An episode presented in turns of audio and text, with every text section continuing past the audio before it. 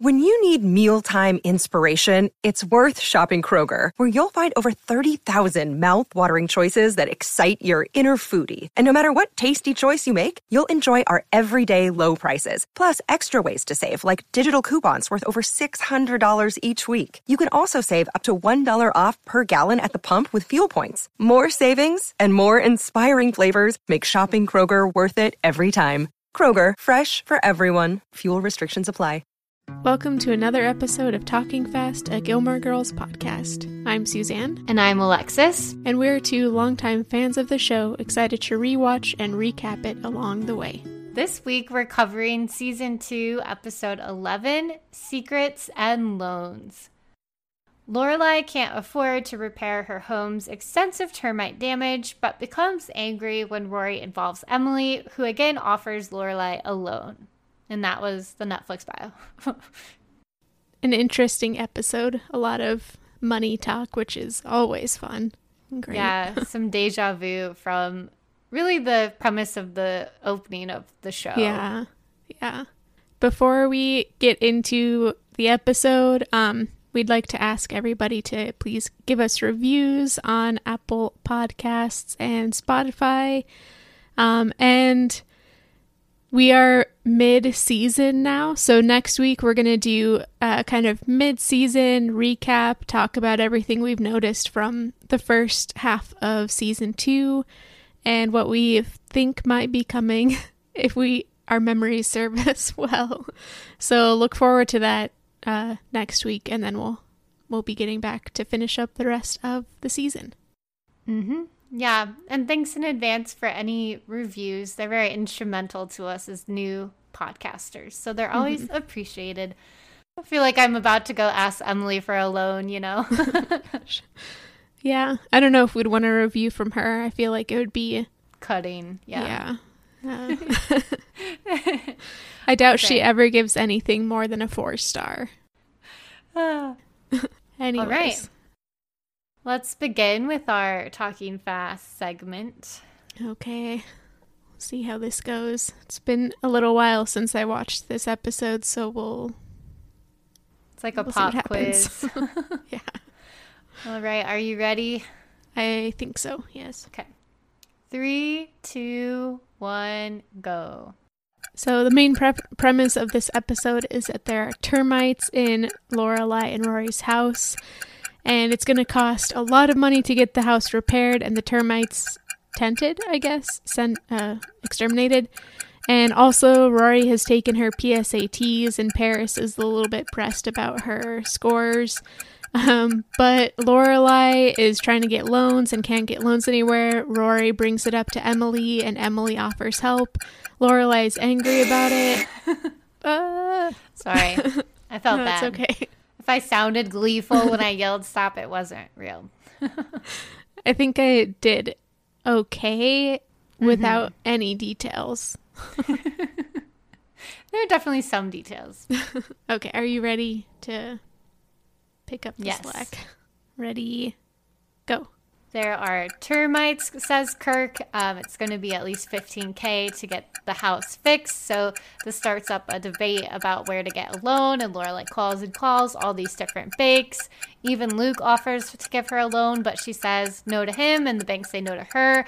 She wants she doesn't want Emily's help, even though Rory asked. She kind of got involved when she wasn't supposed to. So they fight.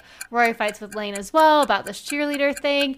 Um, eventually, Emily co signs the loan with Lorelai and gets DAR meetings at the end. Okay. nice. That was oh, that good. was hard. Yeah. See, you I've noticed before you say like you can pick up the slack, but I just want you to know we're definitely both on the same page here. on the struggle bus, I mean. It's part of our charm. Mm-hmm. Hopefully so. You know, we ask for listener gazebo moments, but we've never challenged the listeners to recap something in 30 seconds. So yeah. maybe we should let other people try. If they're if you're either thinking we're doing well or doing horribly, maybe you should try it out. Whoever yeah. you are at home. Send us your 30 second recap of mm-hmm. episode 11 to talking fast at uh, podcast at gmail.com. it has to be a first take. I don't want Yeah. your secret 30th take and it's perfect. and you can't script it. Mm-mm. You have to, maybe you can have bullet points, but you have to otherwise do it by memory. All right. well, let's slow down. Yeah. I have my Rory's bookshelf moment in the beginning of this, in the cold open. So I do too. I, I'm guessing it's for the same thing. Yeah. So the the opening here at the beginning is mostly we're at Luke's, um, but Rory has gotten her PSAT scores, and they're very good. Honestly, I don't really remember how the scoring of the SATs goes, so I'm just going to take their word for it that this is very good. yeah. Um, and it's even like it's the before the SAT. So Yeah. I'm not even sure. And I took the ACT. Like all of these dang letters for standardized testing, whatever. We've ranted about that before. But yeah, PSATs Yeah. are big in this episode. I remember I did I took the SAT and the ACT because I was applying to places some wanted one and some wanted the other, but I did really badly on the SAT, but not badly enough to not get into schools, so it just wasn't great. My high school provided the ACT for like free. We just took it Oh, one nice. school day. But then I applied to colleges that required the like writing portion of the ACT, which I guess is like a supplemental thing, and my school didn't provide that. So I had to take it a second time. And I oh. was so bitter because I was determined to not be like the person that retakes it many times for a perfect score. So I didn't study at all the second time. and yet I got one point better. Wow. I was like, come on. I guess maybe I was more relaxed or something. Because it was like, I just need to check the box that I have the writing portion done, you know? It was just a classic hoop you had to jump through to pay to get to college, you know? So Yeah. annoying. It's ridiculous. Anywho, Um, Rory's a bit strangely worried she got a higher score in math than she did in uh, verbal, which Lorelai points out is a ridiculous thing to be worried about. Um, but wouldn't you also be weirded out if, when you took the GRE to get into grad school if you Yes. had scored better on the math? Like, I kind of got where she was coming from. Yeah, my math score on the GRE was terrible. Pretty terrible. Shakes. Lorelai um, wants to go to see the Rocky Horror Picture Show, which I thought was kind of a weird thing to be showing. I In guess this is yeah in December or something. Usually that shows at Halloween, but that was my Rory's bookshelf because that movie has a special place in my heart. When I was in high school, I was in the drama club. Um, and I was in the, I was like part of the backstage crew, but at the closing, at the last show, um, closing night of every show, after all the actors had bowed and everything, the text would come out and we would dance the time warp on stage. And it's like one of my favorite memories of just doing weird things in public. so That's so that movie, fun. yeah, That was in high school? Remember that? Yeah, Huh.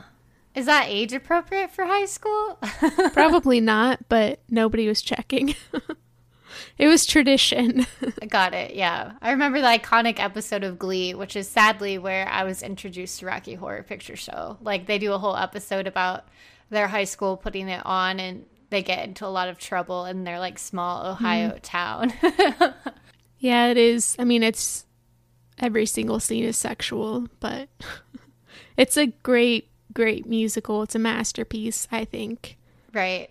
And the idea is that um, for those of you who may not be familiar, it's common to like go to a movie screening of it and then people like dress up and shout along lines and stuff like that. And like Lorelai says, she usually goes as um I wrote it down. She usually goes as Magenta and Rory goes as Janet, which is classic Rory. Yeah. Magenta also is perfect for Lorelai because she usually has like the big red hair, mm-hmm.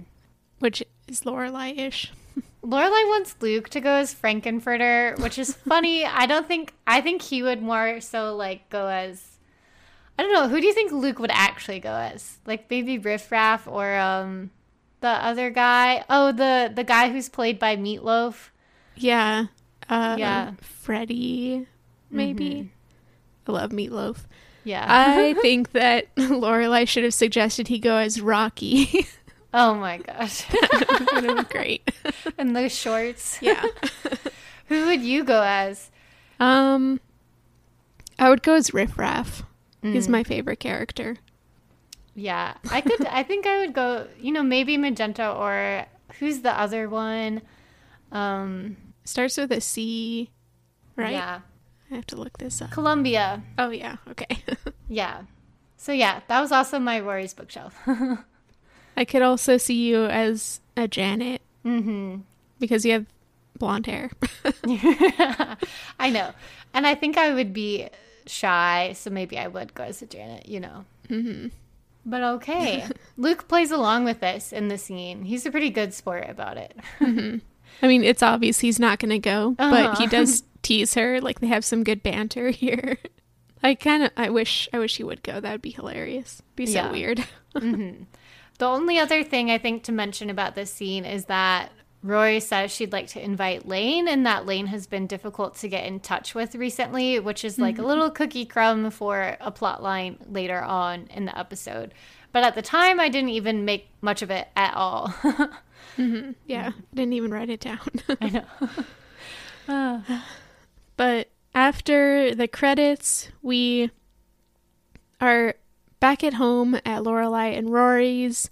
The song um, Que Sera, Sera is playing, and it's like a happy morning, which doesn't really seem like a realistic morning for them. Like Lorelai hops out of bed, smiling, goes down and gets coffee, and then she takes her coffee mug on the porch in the winter morning, which is like one of the true pleasures of life is if you live in a place with a porch and it's cold out, taking your coffee and standing outside for a couple seconds.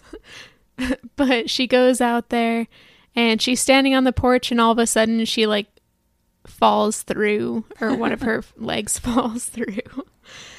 Yeah. This was actually my gazebo moment. Um, Nice. Because I just thought this whole thing was perfectly put together, as you're saying, between like the music, the acting. It's very like fantasy, it's very serene, and then the timing of like the porch collapsing and the music just abruptly cuts off. It's like such a comedic interruption into that. I thought it was very like whimsical and just a fun little way to introduce this otherwise very serious uh, topic of like termites in the house being needing help work and stuff. And there, I just didn't want to nominate yet another Lorelai and Emily conversation. Though I love them, and I almost did at the end. and if you did, no I- shame. But uh, I, yeah, I might have. I don't remember now. Mm-hmm. but yeah, I I agree. The scene is great. It reminds me. I feel like there was another scene, maybe in season one, where they were both like getting ready for work and school, and kind of in mm-hmm. a more haggard way, like perfectly coordinated, getting the coffee Yeah. out of the coffee machine and stuff. And then something happened. I don't right. remember. It's like when it feels more like cho- choreography, you know, than acting or stage movement or whatever it would be called. Yeah. I was also just thinking about how we, I think early on, when they would have scenes on the porch more often, we nominated the porch as like a Stars Hollow kind of place of like comfort. Um, and now it's like the place that is crumbling around them. and I'm like, what's happened here? It's very symbolic in a way, I feel like, of like the their space is in danger uh, by like material security and all of this. I'm like, it's very real. Yeah. Oh gosh, that's that's scary. Symbolism, it's always terrifying. But who comes to check out the termites other than Kirk? yeah, who of course. I guess he is an exterminator. Seems like a questionable choice, but um he goes like under the house and checks the foundations, I guess. Um he comes out and he refuses to talk with Lorelai on the porch because he's so worried about the structural foundation. And he tells her that it's going to be, was it $15,000 mm-hmm. to repair, to like tent the place and then repair the foundation, which is a lot of money. I feel like now, I mean, to me, it's still a lot of money, but to homeowners now, it wouldn't be that much. Obviously, the price now would actually be higher because of inflation, but $15,000 to me and my meager grad student salary is a lot. Yeah, totally. So we're left on a bit of a bummer, you know. They're both kind of afraid to go back in the house at the end of the scene as well. Um, but we transition to, I think, another day. We're at Chilton. and instead of doing a Stars Hollow moment this episode, I decided to do a Chilton moment. Um, which is just because I felt like this scene that we have here answered a bit of our question about wanting to see more Madeline and Louise alone. I think you had mentioned mm-hmm. wanting to see the both of them with Rory, which we don't quite get here, but we see the two of them alone at the start of the scene.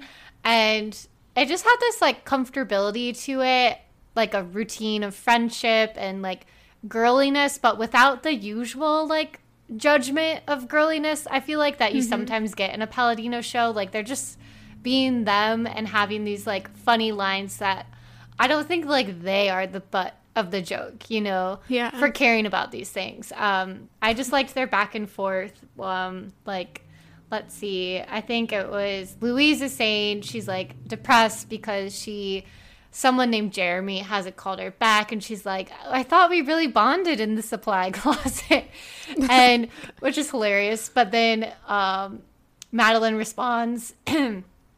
good riddance to bad luggage and boys nancy drew mystery it's like these lines are just so golden i don't know what they're doing they've got like a bag of chips or crackers and they're like yeah. sharing them with each other and counting out specific amounts i i don't know but either way they're kind of just very serene and then interrupted by paris's very like chaotic and intense energy um about the psat scores again psat i don't know if psat is a thing but I just really liked the overall like um effect, you know, atmosphere of their friendship here. Um, and we're not with Chilton forever, and Chilton has a lot of shortcomings, a lot, a lot of them, but it also definitely does have a certain aesthetic and mood to it that can be enjoyable at times. So, Nice. I almost nominated that as my Friday night dinner. is it But because they were quite. counting the food?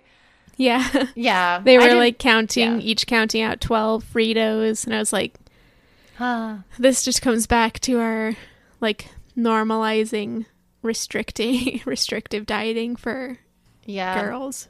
But that's I, true. I agreed. Like the rest of the conversation was so good, and I was just like, we've talked about this before. We don't need we don't need too much of a downer at the moment. Yeah. And the fact that they're like not eating anything else is strange too. Like just food in the show could we could have a whole podcast about that separately. Yeah, exactly. But I did, I, yeah, Paris comes up and she is chaos embodied. um, she is asking everybody about their PSAT scores, and Madeline and Louise tell her theirs, and they're both uh, respectable. Again, I have no idea what score, like what the rating for scores are, but they're all like up there, I guess. Though like uh Louise does say like Paris is like, What did you get? And she says highlights. So she doesn't want to disclose hers, but hey. Yeah, I love her. Her wittiness is perfect. I think I'd given her a Jess Sass attack in the past because she's just like so witty and it's Yeah. so overlooked. but Paris here is also fishing for somebody to ask her what she got, and she's like trying really hard. Um, like saying that, oh boy, was she happy and blah blah blah.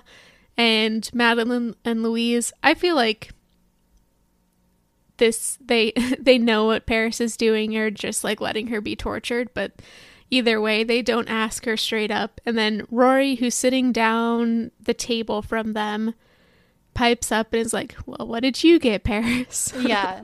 like you didn't even see that she was there. Like the camera pans to her and she's sitting all the way at the very end of the table. like she's not even with them. It was pretty like pretty funny, I thought. Yeah. and it's just like Paris has a very loud voice. So I can just imagine mm-hmm. most of the cafeteria being able to overhear this anyways. but Paris tells her her score um, which is I think it was just like two points or something lower than Rory's mm-hmm. on both of the categories. Um, I didn't write down hers, but. And then she attempts to get Rory to tell her her score. And Rory just says that she's very happy. I think this was a smart move from Rory to not tell her. Yeah. Because Paris would have taken that very badly. And. Mm-hmm been more antagonistic than she already is. yeah. The, the the dialogue surrounding this scene is just so good. Like Paris is like, "What does happy mean? Some people are happy by seeing the sunset." And then at the end she's like, I hate looking at the sunset. So my standard of happiness is very high. she's just like so worked up and intrigued by the mystery of Rory's scores. But I agree. I thought this was smart on Rory not saying anything. And I thought this was another like Rory is a good person detail mm-hmm. here that I don't want to forget later on. Like, I feel like she's doing kind of a kindness to Paris to not bring this up because again, like like scholarly success is like Paris's main source of self confidence, and I feel like Rory is in- intentional of that and chooses not to like take her down by saying this in front of like everyone else. I don't know. Maybe she also likes teasing Paris, but I, it could be both. Yeah, I would say it's probably both. we leave this scene with Paris being very tortured and worked up about Rory's scores. And then we're back at home and it's the middle of the night and um Lorelai wakes Rory up and I feel like we've seen something similar multiple times when Lorelai wakes Rory up in the middle of the night. But she's like saying that she can hear the termites and she can't sleep. She just like hears their scratching away, which I feel like I would have the same problem if I'd found out that there were termites in my house. totally. Or I'd think like, are the walls creaking and about to like yeah. cave in? yeah. At first, Rory is like just telling Lorelai to go back to sleep, but um, then she begins to hear the termites too, I guess. and they end up going to Sookie's, which leads to a great, great scene. um, so they're at Sookie's, and it's probably like midnight or something. And um, Sookie is really excited for a slumber party type thing. And did you notice she mentions that they could make avocado mango face masks? So did I not call ah, that yeah. last time we said what would Lorelai do? This was Sookie saying that, but like it's like called it. mm-hmm. Nice. I didn't notice that. Mm-hmm. I wish that they had a real slumber party. That'd be fun to watch. right. um, Lorelai also mentions here about like how she hasn't been able to get a loan. Mm-hmm. She mentions briefly that she played Tevye in Fiddler on the Roof at one point, which I thought was an interesting tidbit. They yeah. seem to do that play often in Stars Hollow. An interesting choice to have Lorelai play Tevye. but while they're while Sookie is making um, milkshakes for them, we hear a rustle in the pantry, and this becomes my gazebo moment. Mm. Um, Jackson is in there hiding, and they talk to him through the door, trying to get him to come out because obviously he can't stay in there all night. And we find out that Jackson's cousin, I think, owns a printing shop where he prints pictures onto things like clothes and pajamas. And uh-huh. then Jackson finally comes out, and his pajamas are covered in pictures, very photoshopped pictures of him in a wrestling unitard from high school. And the his, it's obviously like somebody else's body and his face put on top of it. But mm-hmm. my brother did wrestling in high school, and there are similar pictures of him that exist. and it was just like the weirdest set of pajamas ever, and they make Yeah. fun of him mercilessly. And Of course. Just imagine who had to make that like on set. Like, and now we need to make Jackson some pajamas that have like these Yeah. pictures on them. I love it. It was all just for the joke, you know? I would buy those if they exist. yeah, yeah. And overall, it's establishing like the continued like closeness of Sookie and Jackson that, you know, he's been mm-hmm. staying over at her place. yeah, and they are intimate enough to see each other's most embarrassing pajamas, yeah, exactly. which I suppose says something. Yeah.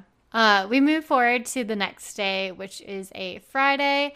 And really, it begins with Rory, I believe, after school looking for Lane. Again, it comes up that, you know, she hasn't really been in touch with Lane.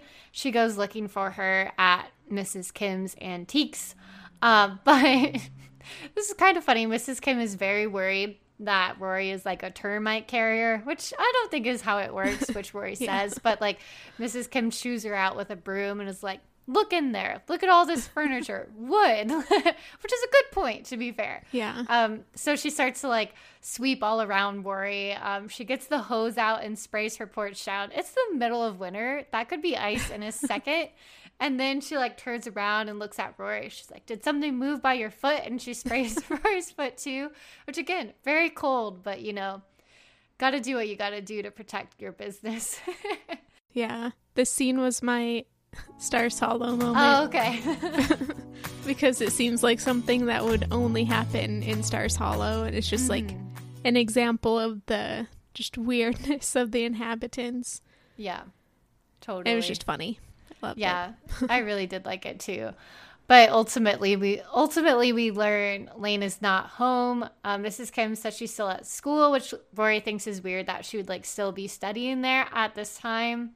A little bit of foreshadowing for what's to come. After this scene, we get a great example of a three-way call. um, Rory picks up the phone, and um, it's I think it's Madeline who is on the other line, and is asking her. You know, she's doing this story for the Franklin. She wants to get kind of an overview of people's PSAT scores for the story.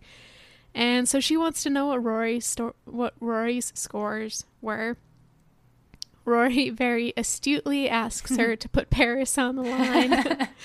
and Paris is sitting right next to Madeline like coaching her on how to find out. So we we see that Paris cannot let this lie and Yeah.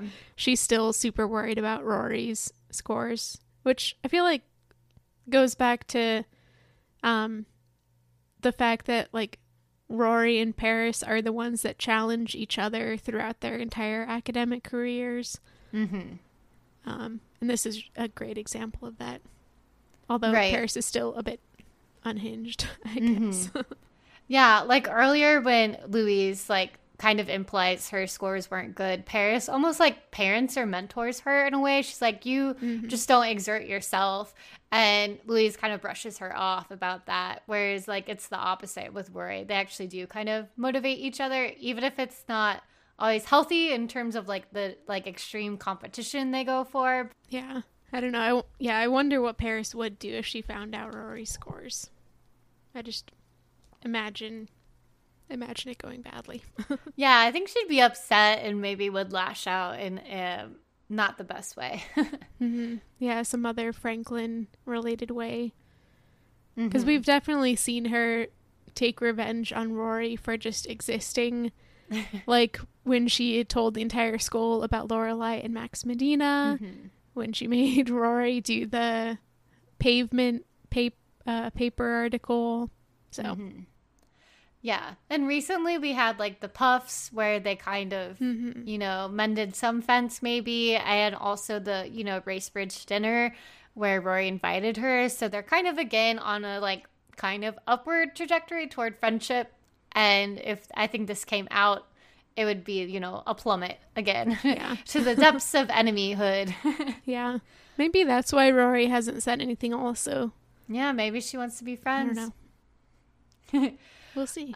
yeah, but when Rory hangs up, Lorelai is like Paris again, which implies that Paris did call once before, and so it's even more obvious that she would have been behind this like ruse. But um, this kind of leads to uh, Lorelai and Rory chatting before they're leaving for Friday night dinner, and um, basically they discuss how like more banks have turned down Lorelai, and Rory says that there's an obvious answer, which is going to the grandparents, and Lorelai immediately like rejects this option. She's not into this at all. And she sets like a fairly clear boundary here like don't bring this up when we go. I this is not an option I'm interested in. Um and it kind of will unfold from there. I did want to point out one of the ways that Lorelai deflects Rory's suggestion, though, which is just a super weird thing to say. Lorelai says that she would really miss Rory if she sold Rory into white slavery. and I just have to say, uh, maybe don't make jokes about slavery. Mm-hmm. it's just never in good taste. And you can put white in front of it, and that doesn't make it any better. no. Yeah. Oh my God. Yeah, because she's making a joke about like Rory's like, there's an obvious answer. And Lorelai is like, yeah, the obvious answer is, and then jokes about like white slavery mm-hmm. as if, yeah, the like classic deflection into like a poor taste stroke is just yeah so Lorelai. They're not always in poor taste. Don't get me wrong, but like yeah, yeah. I, I just rolled my eyes at this one. this one was one that like shocked me mm-hmm. in a way that I don't think any have since Kirk made made his super homophobic comments mm. like in early season one. That's such like a like that is such a white person thing too mm-hmm. to be mm-hmm. like afraid not of just slavery but white slavery like that young little rory could somehow like i don't know it's like it scares her because it's the whiteness of it I, it's hard to mm-hmm. explain mm-hmm. it was definitely not her shining moment here yeah not a great choice but anyways we go to friday night dinner and richard again is gone I'm kind of sad about that. Yeah, me too. Um, but Emily is kind of they're all sitting around having cocktail hour and Emily's asking, you know, what what's up and Lorelai's talking about how stressed and tense she is. Emily asks her what she has to be tense about, which I thought was a bit uh, pointed and funny. It was such an interrogation because she yeah. sees Lorelai take some painkillers for a headache, and she's like, "Well, why do you have a headache? Are you sick? Is it work? like, what is it?" it was so intense. I can never tell with Emily whether she's like actually worried about Lorelai in instances like that, or if she just wants to keep poking for the fun of it. mm-hmm. But either way, um, Rory's the one who blurts out that they have termites and it's going to be expensive and um, they don't have the money to fix it. And right away, Lorelai is pissed, but yeah. Emily like doesn't say anything. She just walks over to get her checkbook, which I thought was great. I don't I don't know. I'm of many minds with this situation. Yeah. But I'm also like coming from my financial perspective. I have come to the point in my life where I have had to swallow all pride, and if somebody offers me money, I take it. Mm-hmm. um, and like I know it's way more fraught with Ro- Lorelai and her parents, but I don't. Sometimes it's fine to just accept help. Yeah. I'm of so many minds about it as well. Like I'm very cognizant of the fact that like oftentimes things come with strings attached, even mm-hmm. if they're not stated.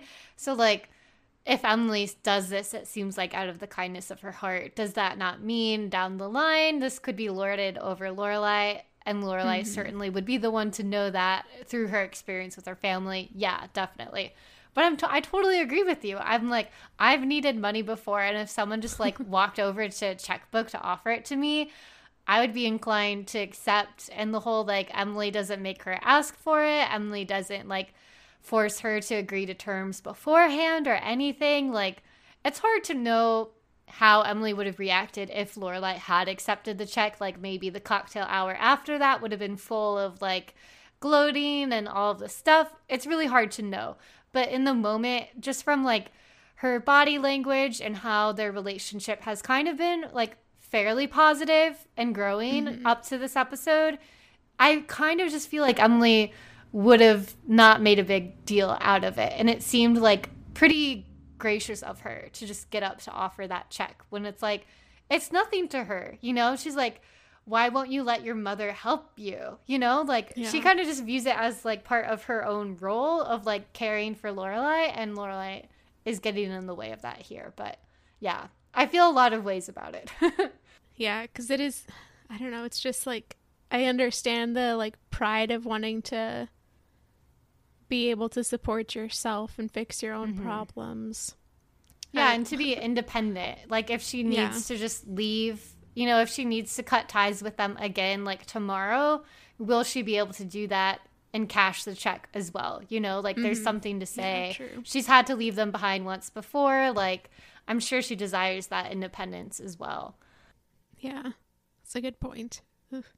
But also one of the big things is that Lorelai is really angry at Rory. Yeah. Um, and it kind of spills over to when they get back from Friday night dinner. And this is what I had as my Friday night dinner nomination for the week, but not mm-hmm. necessarily because I have like a cohesive point to make about it. Because again, I'm of many minds about it. Because I understand. Why Lorelai was so mad at Rory. As you said, she had like set that boundary, like, no, we're not asking Richard and Emily. And Rory mm-hmm. broke that. Rory did have good intentions, but she also wasn't taking into account what she knows about Lorelai's relationship with Richard and Emily. Yeah.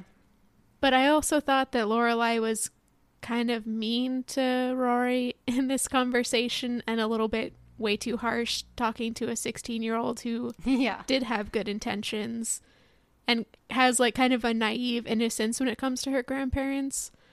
Um, mm-hmm. I don't know. I just, it's a complicated situation because I kind of agree with everybody's point and disagree yeah. with everybody's point at the same time. no, I know exactly where you're coming from. And I feel the same way. And on one thing I feel like I was thinking about is like how blurred the lines are for Rory and Lorelai in terms of parenting. Because on the one hand, I'm like Lorelai really did. She stepped into that firm parent mode of like because I said so. you can't do it. It's not an option. And should she be entirely surprised when Rory doesn't respond to that kind of like heavy handed? Mm-hmm.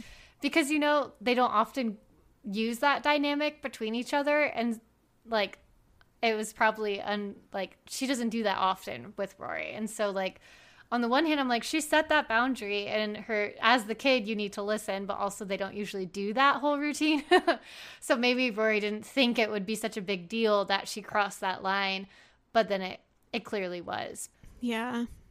Yeah, it's just I think it's a a great point about how how you can't like just switch the dynamic you have with somebody to suit the different circumstance. Mm-hmm.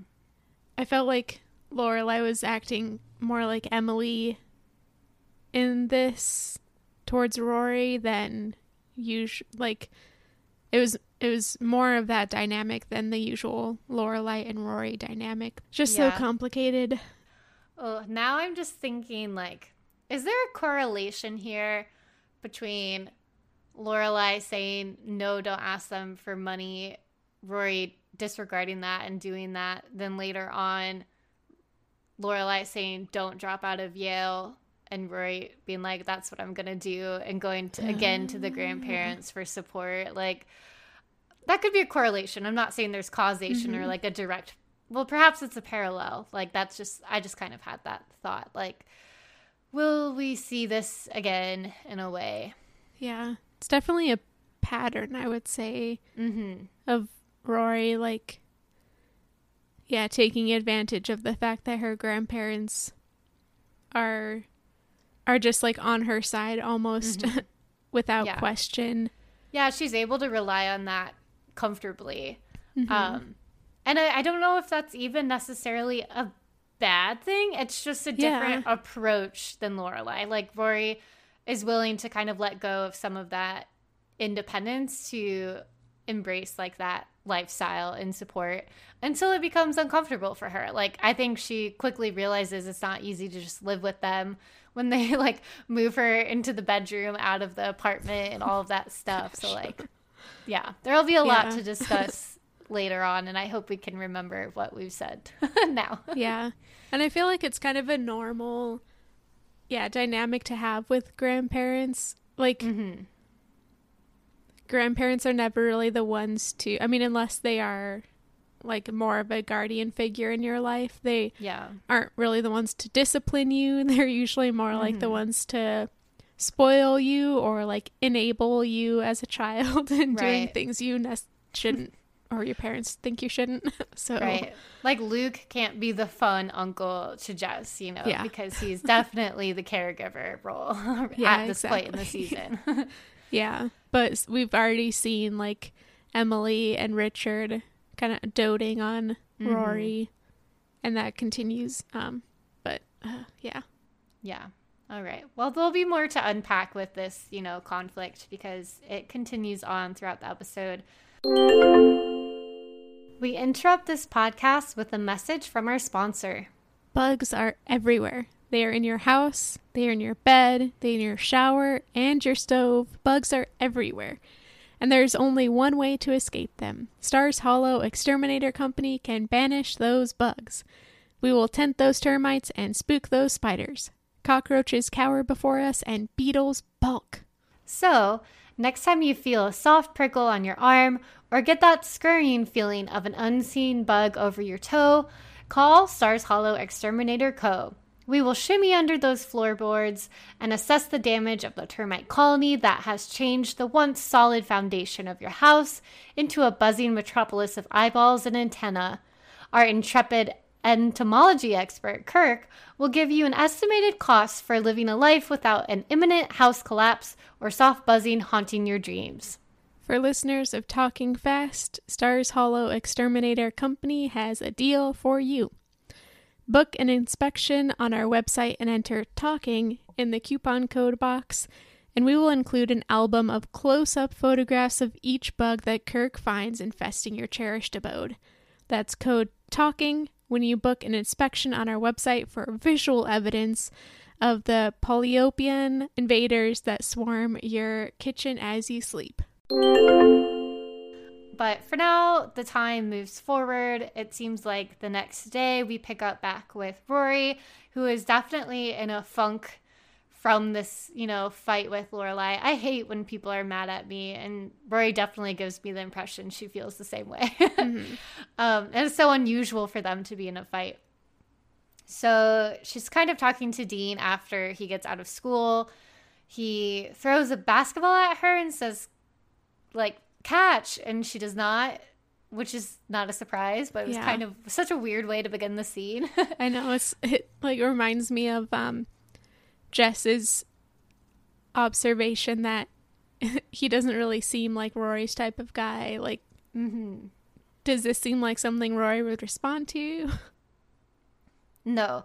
And she kind of like though that I think that is definitely true. Though I do think Dean you can tell is used to Rory in this conversation because I feel like he handles her and her mood fairly well.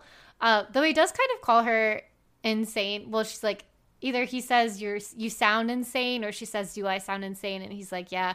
Either way, I don't appreciate that verbiage, but overall he's kind of just listening to her. He says like i feel like words are dangerous right now. Like he doesn't want to jump in with all of these like opinions on their situation and she really has to pull from him like what are you thinking about this? And he's like you know i've observed many good qualities about you but one thing you share with lorelai is you know the tendency to be stubborn uh, which is you know fairly true um, and i feel like i just have to like compliment him for doing the most basic thing um, just to balance out you know everything else yeah. and he's Yeah, like let's he go get a coffee um, he has to retrieve his basketball which has been run over by a car my gosh. Yeah, he is good. I mean, I feel like we can concede that he does have good attributes as a boyfriend at this point still, Mhm. even though they're Yeah. starting to be overshadowed by his jealousy and stuff. But Yeah. yeah, it's a good point.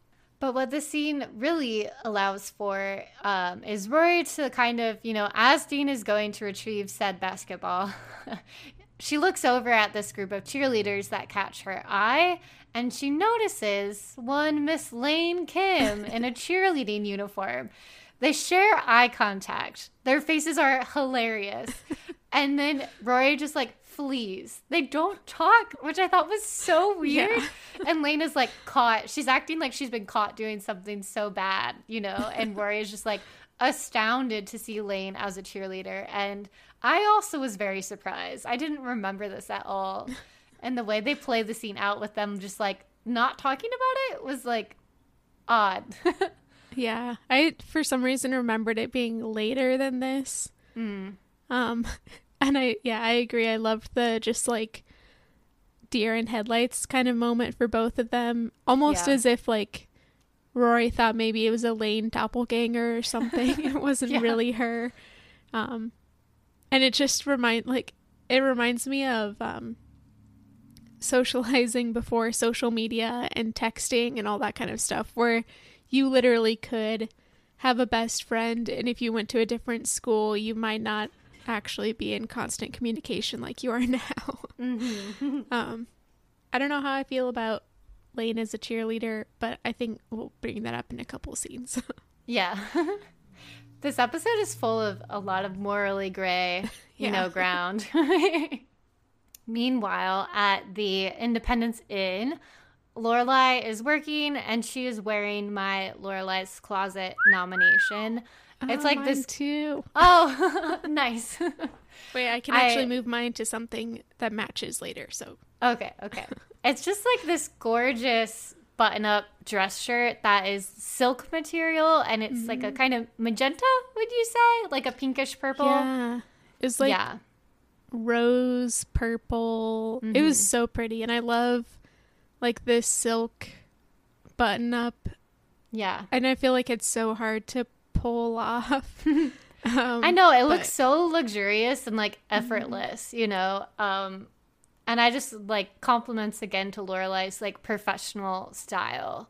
Mm-hmm. Like it's just so fun and like elegant but her all at once and professional, etc. I was like, Yeah. yes. The color looked great on her. Yeah. um, so what she's been calling around looking for loans. Michel super helpfully suggests that Lorelai offer to give the bankers a lap dance. They tried to heterosexualize him again, and Yeah. he starts to talk about like people, women in Thailand who do a trick with a ping pong ball, which seemed like another poor taste joke in the Yeah. episode. Paired also with the fact that he's like hypersexualizing women, which is so not mm-hmm. something we know he would do, and like who his character actually is. Yeah, it was just weird. Um, but Emily calls, and so I'll move my Lorelai's closet to what she's wearing because I thought it kind of paralleled what Lorelai was wearing in tone. She had like a long, um, kind of dusty blue cardigan, like knee length, kind of.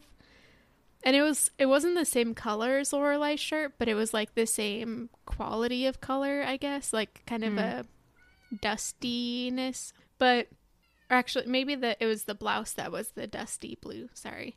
And um uh some like gray slacks and I just loved this outfit and I thought it did kind of it wasn't matching Lorelai, but you could kind of Like see coordinating or something Yeah, in like mood or tone. Yeah, you could almost see like a in the stemma of um fashion of the Gilmore women that they had shared lineage Yeah, yeah. to use some manuscript um, words. um, but what Emily is calling to say is that she has talked to a president of a bank that she knows and like is part of her social circle, and she set up a meeting for Lorelai. oh my god, these cats behind me! Oh my god. Um, and she set up a meeting for Lorelai to meet with this banker and talk about a loan. Um, and Lorelai is hesitant, of course. She doesn't want to accept help from Emily, but Emily says it's just a meeting to talk about a loan, and it seems like, you know, harmless, uh, Mm-hmm. which uh, maybe was a red flag. but Lorelai agrees to go, or at least she goes in the future. This was definitely one point where, like, if I wasn't already thinking Lorelai should accept her help, mm-hmm. I'm definitely thinking that at this point. I'm like, you really are like, it's kind of Yeah. hubris at this point. Like, it's just an appointment. Sure, it's got a little bit of nepotism. Like, would you have been able to meet with this person if you didn't have a connection? No, but like, come on, like, come on. There's nothing wrong with networking. I'm like currently at the point uh, where I'm trying to build up my LinkedIn network so I can get a job when I graduate. And it's just like that is like it or not, that is how the world works. Gotta play the game. Yeah. Just take advantage of it if you have the ability to. Especially, you know, if your house is about to fall down. Uh, this leads into another scene in the same day. We pick back up with Dean and Rory, who are leaving Luke's at this point. They have a quick kiss and then a long kiss. Um, it's just, I think, to show us that they're still dating. I wish we'd Um, seen Jess staring down from a yeah. window above. if I was Team Dean and Rory, I'm sure I would have loved this moment. Otherwise, it's just the thing right before Rory and Lane have their conversation for me. um, uh, so Rory sees Lane across the street. Again, they both kind of share like a deer in headlights look. And then we have another fun moment of, okay, again, I need to look up a glossary, like cinematography. I'm not really sure, but like this music starts to play and they are walking dramatically toward each other and then they stop like feet away and lane says like as the music ends we need to talk and it was just very dramatic like it had a sense of drama perhaps i should look Yeah. up who directed the episode actually because that could there were like a few different choices made and i i liked them but um this scene is actually where i placed my friday night dinner critique uh because I don't know. I was thinking I could place it a lot of different places, and I thought I would do it here as a bit of a defense of Lane. Um, and I'll say, like, with I'm with Roy here, where I was shocked to see Lane as a cheerleader. Do I think that's something that would be like her calling? No, like I don't. I see her more in a band, like Hep Alien, of course, but like I am totally with her when she is explaining like Rory's gone and when Rory is there, she has Dean. It seems very much a case of like Lane wanting to find more friends. If she wants more socialization, like where can she find that? And she identifies like a group of people and she joins them. And are they cheerleaders? Yes. And are there all of these like stereotypes about cheerleaders, some of which may be true or not true? Like, yeah. Um, and Lane, I just feel for her here because she's like been hiding this from Rory because as she tells Rory, she's like, I know how you're going to react. And Rory like proves her right. Like all of these like first things that she says to her is like, um, I don't know. She just makes a comment about how she's like peppy now and how they she brings up how they used to make fun of cheerleaders together and all of this and it's just like how crappy to feel like you wouldn't be supported by your best friend, you know, especially when like you're doing this in the first place because your best friend hasn't been around as much. It's just like I think Lane is very much in the right here and I really like how she says like um, you know, I just wanted to try it and I don't have to justify it to you. I think that's just so true. Um, and it ends with a really funny line where she says, I forgot my palm. And Rory gives her a weird look and she's like, Two are pom poms, one is just a palm. Like, ooh, I never knew. I agree 100% about this. I thought that this was really like Rory perpetuating the whole not like other girls kind of thing, which has been like how we've come to know Lane and Rory as the two like unique, cool, interesting girls, and all the other girls are just like vapid cheerleaders as a stereotype. And I like that Lane is challenging that. I mean, I have watched the documentary Cheer on Netflix. I know it's a Me too. ridiculously like grueling um activity to do, especially if you do it competitively, but yeah, Lane is just she's just trying to make new friends and mm-hmm. Rory is judging so hardly and it's so mean. Like mm-hmm. Lane can still be her cool musical self as we see later on and like enjoy an activity that is stereotypically girly or something like that. Mm-hmm. Um and Rory just needs to chill out and also realize that she hasn't been there for Lane, which I think is kind of a larger problem. I'm on Lane's side. I feel like I'm Yeah. usually on Lane's side. She's usually Yeah, right. same. well, we move to the final scene of this day where um, Lorelai has asked for a second opinion and she's having Luke like look at her house and he confirms for her that the termite situation is accurate, but he does offer that he knows a good contractor and he's like, we could work together and you can pay them in like installments whenever you want. And Lorelai is immediately suspicious of this. And she's like, you know, that sounds like a loan. And um, yeah, it's basically like Luke is offering to front the money to her and he's acting like it's no big deal. That's so kind of him. Also, like, this is the second person who's offered to make her a loan. This is like from someone I do not think would attach strings. And I was surprised that he just had 15K lying around. Um, so like I just was like processing a lot of information, including my frustration that she like immediately says no again. And I I don't know. Like part of me gets it. It would be awkward to accept money from a friend, but another part of me is like if it's financially feasible for him and he's like one of the closest people in your life, if you don't trust Luke, like who do you trust? Is there anyone in your life you'd be willing to like accept help from? It was just kind of frustrating for me at this point. I know. She's just like focusing fully on her pride. There's mm-hmm. this one episode of Northern Exposure, which is my favorite TV show. Sadly, it's not streaming anywhere, so mm-hmm. sorry to the world. I can't get to enjoy it. But one of the first episodes is just about how, like, people, there are a couple people in the town who are like refusing to do certain things that it would be for their benefit because of pride and this mm-hmm. is a great example of that. I I don't know if I would suggest her accept Luke's money cuz I feel like money between friends can really mess things up, but I also feel like she mm-hmm. would pay him back and Yeah. like she would be good about that so it might not cause any problems, but Mm-hmm. there there's really no excuse for not accepting Emily's help at the mm-hmm. very least in getting a loan through Emily's network. Yeah, yeah. I also wanted to point out in this scene though that Lorelai's wearing glasses. I think you had brought it up in like the, whatever the last time was that she wore glasses, but they're yeah.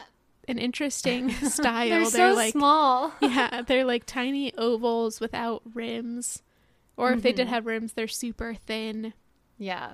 Just I don't not- know if they look cool on her, but I do know if it was anyone else, they'd look even more uncool. So, Yeah, definitely not uh, the style for glasses anymore. no. um, the scene ends with like Rory arriving home, and it's evidence that there's still like chilly between the two of them because Lorelai says Dean called twice, and Rory says like rah rah rah. it was so weird, and Luke is just like I don't want to know. Um, but my follow up question is, Rory just left Dean like minutes before and he's already made it home and called and called twice and but about what they just spent like Yeah. what i just want to So hope that weird. dean actually wouldn't do that and the show just like put that in for some dialogue i don't know i was like dang did dean really call twice my god Yeah. yeah, I want to hope that they are doing this like hyperbolically that he calls constantly like multiple times every evening because it's just a little bit creepy. mm-hmm. But the next scene we get is at the bank. So Lorelai has decided to take Emily up on her offer. Um, she's dressed all professionally and is all set for a professional meeting with the banker. Um, and as she walks in, she sees Emily sitting there, like looking perfectly at home in this fancy situation. Mm-hmm. um, Lorelai immediately just like walks out, and Emily follows after her, and they have a pseudo fight, almost a mm-hmm. fight. Lorelai like really doesn't want Emily to be there. She wants to do this all on her own. Um, but Emily's already there. They already know that she's there, so it'd be weird if she just didn't go in. And they agree that Emily can come in with her if she remains completely silent after asking the banker about his wife for mm-hmm. social mm-hmm. Niceties, I guess. Yeah. When Lorelai saw that Emily was in the waiting room, I actually picked out my just sass attack because sadly he was not in this episode.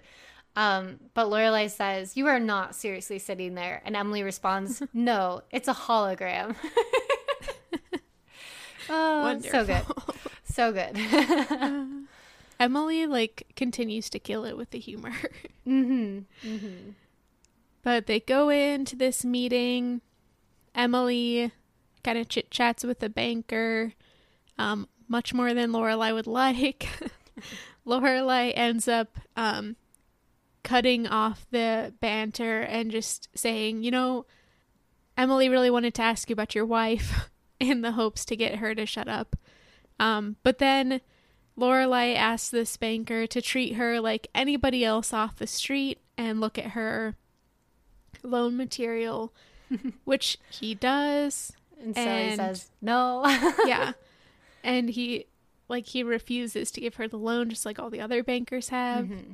We did learn that um, as he's like going through her documents, he does mention she's taken out two loans on the house already, which kind of like was a clue for me because before that I was wondering like why did nobody want to offer her a loan? Yeah. Like she even says she's going to like the sketchy places that would probably offer her like a horrible interest but would still give her a loan. I was like, why is there not a single bank like she seems to have been employed for so long at like a high position i'm like is she really not like if she can't get a loan i definitely won't be able to get a loan someday i don't know but that kind of answered and i feel like that gives the sense that there must have been other times where she perhaps needed help but chose to like take out a loan instead and like yeah i don't know there's just like a small clue but i feel like it answered some of my questions Yeah. Yeah, like it's one thing to have the mortgage to pay for, but then to already have another loan and then asking for another one. I guess that would be a red flag. But the solution for this is that um, Lorelai could have somebody co-sign the loan, which I was so angry at Lorelai for even thinking of refusing this because mm-hmm. that literally like Emily can sign that and literally not have to think about it, bring it up ever mm-hmm. again. I mean, she probably will, but like having somebody co-sign for you, especially if you know that you can swing the payments, is just mm-hmm. like the tiniest little like indication of support. And it it's like why would you not accept this help? Yeah. And like when he says, Oh, you could get someone to co sign with you, I feel like that also was kind of like an aha moment for me. Like before, I thought Emily was just trying to like involve herself in the meeting. Like she just wanted to kind of be there. Perhaps it's a sort of like, I told you so mentality or like, I'm checking up on you. I thought she was just kind of like wanting to be there. But now when he said that, I was like, she knew Lorelai would need a co-signer. Like she probably talked to the guy already or did research and like it's just another step she's going to to help her and she didn't want to admit that. She didn't want to say in the waiting room like I'm here cuz you're going to need a co-signer. She doesn't say anything like that. She's like, "Oh, I just wanted to see if you made the meeting." And then she's like subtly drinking her coffee as he says that and Lorelai kind of realizes this. And it's like so many times I feel like Emily like oversteps or uses her money as a way to like proc- procure something, but I don't know. I just keep feeling like I'm on her side here. She it just seems like she wants to help, and maybe I'm misreading that, but like Come on. Yeah, that's what parents are for. My, mm-hmm. When I got my first apartment when I was like 19, I had to have my dad co-sign my apartment lease for me, and it's just like that's what that's what your parents do, you know? Yeah. If you're lucky enough to have parents who are in that position, it's Yeah. like you don't need to I don't know. It will just help you be in a strong position to then help other people, you know? Yeah, exactly. Lorelai, just let I just her feel co-sign. heated up. yeah. Yeah. But as they leave the bank, Lorelai is asking, like, what is Emily looking for out of this? Like, what's the exchange for having her co-sign? Um, Emily says there isn't anything. She just wanted to do ni- something nice for Lorelai, which I believe, even at the end of this episode, I still believe mm-hmm. that was Emily's intent was just to help Yeah. Lorelai out, and that there are no strings attached. The thing that Lorelai at the very end thinks is a string is just a non-issue, to be honest. yeah. I yeah, and part of me I can't necessarily fault Lorelai for thinking there would be a new arrangement. Again, she's like how old at this point and she's had a whole like childhood and adulthood with these two parents who have constantly kind of tried to make her a puppet with strings, you know. um but like even though I kind of understand where it's coming from, it's also like man, can't you just a little bit observe the more recent present of your relationship because you saying this is only gonna like hurt your relationship because she hasn't really been acting that way toward you more recently. Um and it was just it just read like a cruel comment for her to say that to be like sunday night tea wednesday night bridge club monday night football. Like i don't know. It just was like come on. Yeah. progress only to be diverted once again. And if if you think back to the pilot episode, Emily wasn't hiding her agenda in giving Lorelai money. Like she was very obvious. Like she refused to give Lorelai the money until they made the agreement. So I don't know. It seems like she would do the same thing now. mm-hmm But And I guess like does Lorelai never truly maybe not yet. I don't think she truly acknowledges that this arrangement is not something Emily has made to lord over her or confine her, but to like actually want to be close to her daughter, Yeah. which we had like many gazebo moments where she like admits that to not Lorelai, unfortunately. so maybe that's the reason that she doesn't fully realize it. But it's like the irony a little bit is that even if mm-hmm. there were an arrangement attached, it would only will primarily be because Emily wants to just be around her to be able to like help her in situations like this. yeah, yeah, exactly. I'm glad Lorelai finally accepted help because they Yeah. do need a house to live in. Dragging her feet along the way, but she did. Yeah. yeah. And after this bank a- appointment, um, we finished the episode up. I guess kind almost finished it up with uh, Stars Hollow High pep rally out so random. in the cold at night. I don't know about you, but my high school always had pep rallies like in the morning, first thing during a school day, not that night. um, but Taylor is presiding. He's super excited about the new uniforms for I think it's the basketball team. Um, Yeah. Who he has out shivering in their uniforms, and he makes them take off their sweats and stand there in shorts and tank tops in the cold Connecticut weather. He's like, You showed the town what they paid for. That's so weird. And part of me expected to see Dean mm-hmm. because he had like the basketball earlier. Yeah, that's true. And so made me wonder like what were they going to have him be one of the basketball players and then just change their mind? Is it just generally basketball season and that's why the basketball was there? I don't know. I'm I'm just once again trying to figure out who is Dean. Like what are his hobbies? How does he spend his time? He had a basketball, but he's not on the basketball team. Like he's very tall. I feel like maybe he'd be good at it. Yeah. He did tell But- us at one point that he's not a big joiner, you know. Oh, I, I forgot about that. Oh my god. So maybe he likes to play basketball but refuses to be part of the organized team. Okay. oh, Dean. Um, but uh, Lorelai comes up, so Rory is standing there. I thought that it was she was there to support Lane, which I thought was a nice gesture. And Lorelai comes up, brings her coffee, and they kind of make up. Um, Lorelai explains that she really wanted to fix it on her own, the termite situation. I do think she makes like a good point here, um, where she's like, Rory, I need you to realize like I've supported you up until this point. You've never like needed anything. I take care of us, and like so I want you to know that when I tell you I can handle something, you need to respect that, especially because I've always done that. And I felt like that was a good way of her like reinforcing that boundary earlier to be like, maybe I wasn't clear about that, or maybe you're not used to me laying down the law, but like, I really need you to take seriously that I can handle like taking care of you. And Rory kind of accepts that at that moment. So I thought that was a good little parenting moment there. Like, trust me, I've got you, and please respect that. yeah, that's true. Yeah. Thankfully, their fight is over.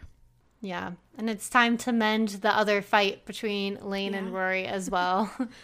we see Lane comes out with the cheerleading squad and they do their routine. I didn't catch what song it was, but it was one Me either. that um I guess Lane chose because yeah. After the pep rally's over, Lane and Rory meet up. Rory asks Lane if she chose the music, so we find out that like Lane even though she's trying this thing that doesn't really seem in line with her character, she's not giving up any of her character. Like mm-hmm. she's bringing it into this new circumstance and she's educating the other cheerleaders on her musical yeah. taste. um, but Rory apologizes.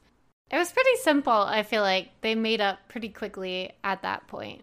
Yeah, we've seen so many instances of them like admitting to their faults with each other, mm-hmm. which is great. And it's not something I always experienced when I was in high school or almost ever experienced in high school. So it's cool to see that them that they do, can do that and remain friends mm-hmm. even in weird circumstances. and as the camera pans away, the town troubadour sings, "Be true to your school and let your colors fly." yeah. Thanks for that, Troubadour. Mm-hmm. um, we finish this episode up with another Friday night dinner. Richard is still gone. That's a twofer. We don't yeah. always get two Friday night dinners. Yeah, it's true. um, it is absolutely silent. Um, Rory like gestures to Lorelai to speak up and start making conversation. And Lorelai mentions that they've started to get the work done on the house. Emily stands up and leaves. I was kind of confused by this. Yeah, she says like I'm going to go get more bread or something like that, but it's very clearly like a rejection of Lorelai's offering of like small yeah. talk. It's very much let's take this to the kitchen, which is you know always the like the most dangerous place for mm-hmm. their fights. Like some words can be said in the kitchen. yeah. But Lorelai, so once they're in the kitchen, Lorelai kind of apologizes for doubting Emily's motives, um, and thanks her for the loan and everything. Um, and then as they're leaving the kitchen, Emily says, by the way, we're having DAR meetings at the inn from now on.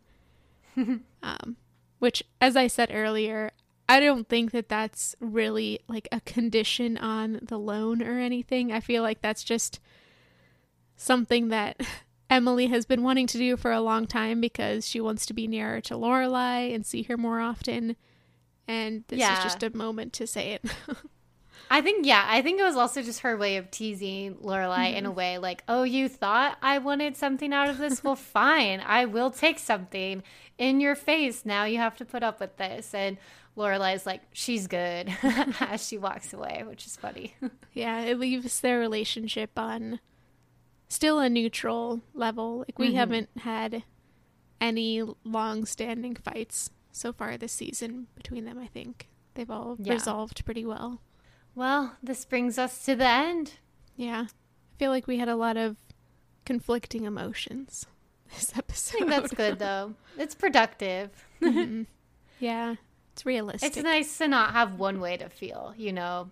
It's what makes true. it an exciting television episode. That's true. I hope we. I don't know. This episode was another one of those that kind of felt like filler in the season. Not that it wasn't a good episode, but it didn't really mm. seem to have a huge impact on the overarching plot that we're kind of building. Yeah. But- yeah, the thing, especially with like the whole 22 episode long season, especially something we don't see as often anymore in the mm-hmm. age of like streaming, where I almost wish some shows that pick like having eight or 10 episodes, I almost wish they would make more, Yeah. you know? Um, but it does make watching like older shows like this feel a bit different because we're almost like not as used to filler anymore. But I do think like one good thing about filler is that it really helps create the atmosphere of the show. And it's part of what I think makes us like, I don't know. I think I was listening to maybe it was an episode about the podcast about New Girl I've been listening to. I'm pretty sure they were talking about how New Girl was a show that had a lot of episodes too, and that's part of what made you feel like like you know all of the roommates in the loft and what makes you mm-hmm. like them so much because they do just sometimes have like shenanigan episodes, you know, and it's like, is this plot related? No, but like, do I love this character? Would I die for them? Yes, no. yeah. Yeah, that's true. I mean, it's only recently that shows actually had like have like a season long arc that they're really trying to play into rather than just episodic character development and stuff. So, yeah. well, that's something we can talk about more in the mid-season recap to Yeah. identify what's been going on with the first half of the season, Yeah. which has been a fun one, I think. Yeah, so that's going to be our episode next week. In the meantime, don't forget to again review us. Um uh Like us. yeah. we now have TikTok and Instagram. TikTok is, you know, blowing up over there. Join us, yeah. And send us gazebo moments or any thoughts that you have to talkingfastpodcast at gmail.com. Mm-hmm. And we'll see you next time for our Yeah. recap. Looking forward to it. Yeah.